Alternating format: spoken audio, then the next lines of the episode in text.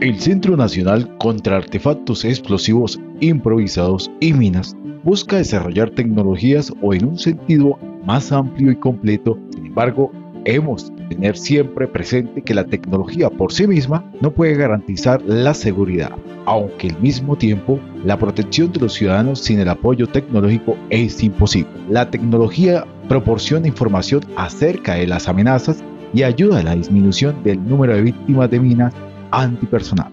La Dirección de Comunicaciones Estratégicas del Ejército Nacional presenta Podcast del Ejército Nacional.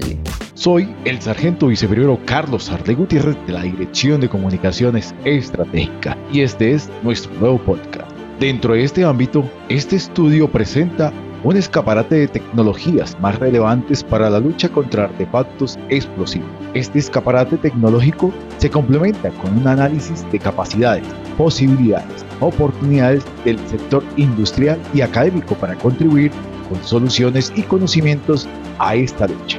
Por eso tenemos al señor sargento viceprimero Cristian Zamboni del Arma de Ingenieros, quien con su compromiso, vocación, nos contará su experiencia militar de un modo general. Inicialmente empecé con los equipos 6D, posteriormente duré 6 años en los grupos Marte, 3 años. Trabajé en el departamento del Cauca, Tolima, Huila, también en el grupo Marte 5 de la quinta división. Mm, de ahí salí para el grupo, para el Centro Nacional contra Artefactos Explosivos y Minas, Y ya llevo bastante acá en esta unidad, son más o menos 7 años. ¿Cuál es la motivación profesional en este ámbito de análisis de sistema de activación? Bueno, eh, la satisfacción personal es pues servirle a los, a los que están en este momento allá en, en, campo, los que están en primera línea definiendo, desarrollando operaciones contra efectos explosivos. Y yo creo que el aporte de trabajar en el análisis de sistemas de activación, de, de apoyar la parte de mantenimiento de equipos técnicos, pues es importante porque eso les ofrece a ellos una, unas herramientas en línea de servicio óptimas para desarrollar su trabajo. Durante los procesos de capacitación a las unidades, ¿se ha encontrado con soldados que estuvieron con usted en el área de operaciones? A diario se encuentra uno gente, yo creo que todo el tiempo eh, encuentra gente que, que, que, ha trabajado con uno en alguna de las unidades, que uno ha tenido oportunidad de capacitarlo y eso es satisfactorio saber que a veces lo llaman para pedirle, para consultarle ciertas cosas que pues lo llenan a uno como de, motivación a seguir adelante cuál es el objetivo u aporte principal y cuánto lleva este laboratorio apoyando a las unidades. El aporte va directamente para los grupos antiexplosivos.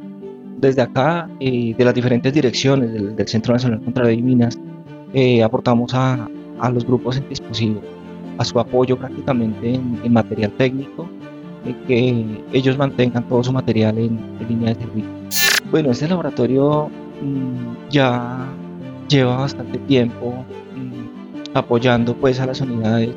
El hecho de, mantener continuidad acá en el laboratorio, de poder aportarle cada día, de poder eh, identificar estrategias nuevas del terrorismo frente a sistemas de activación de explosivos que están empleando, de poder eh, apoyar de pronto es, es fundamental ayudar a los, a los grupos que están allá desarrollando sus procedimientos. Es satisfactorio saber que su trabajo de frutos de confianza para el pueblo colombiano. Claro que es satisfactorio porque uno siente que estuvo en, un determinado momento allá, eh, que aportó a Colombia en, varios eventos, que apoyó el, el contrarrestar ese, ese riesgo que representa un artefacto explosivo para la, tanto para la población civil como para la, fuerza pública. ¿El aporte de su conocimiento es por vocación o por motivación? Yo creo que son cosas que, que vienen con él y, y, yo creo que, claro, obviamente uno tiene que seguirle aportando tanto a la institución como a la sociedad.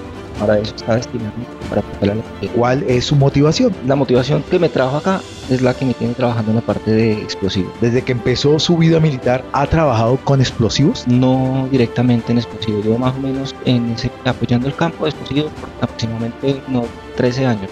Muchas gracias, mi primero, por su aporte, su vocación de trabajo para día a día construir un mejor país. Muchas gracias a todos nuestros seguidores nuestros podcasts de nuestro Ejército Nacional.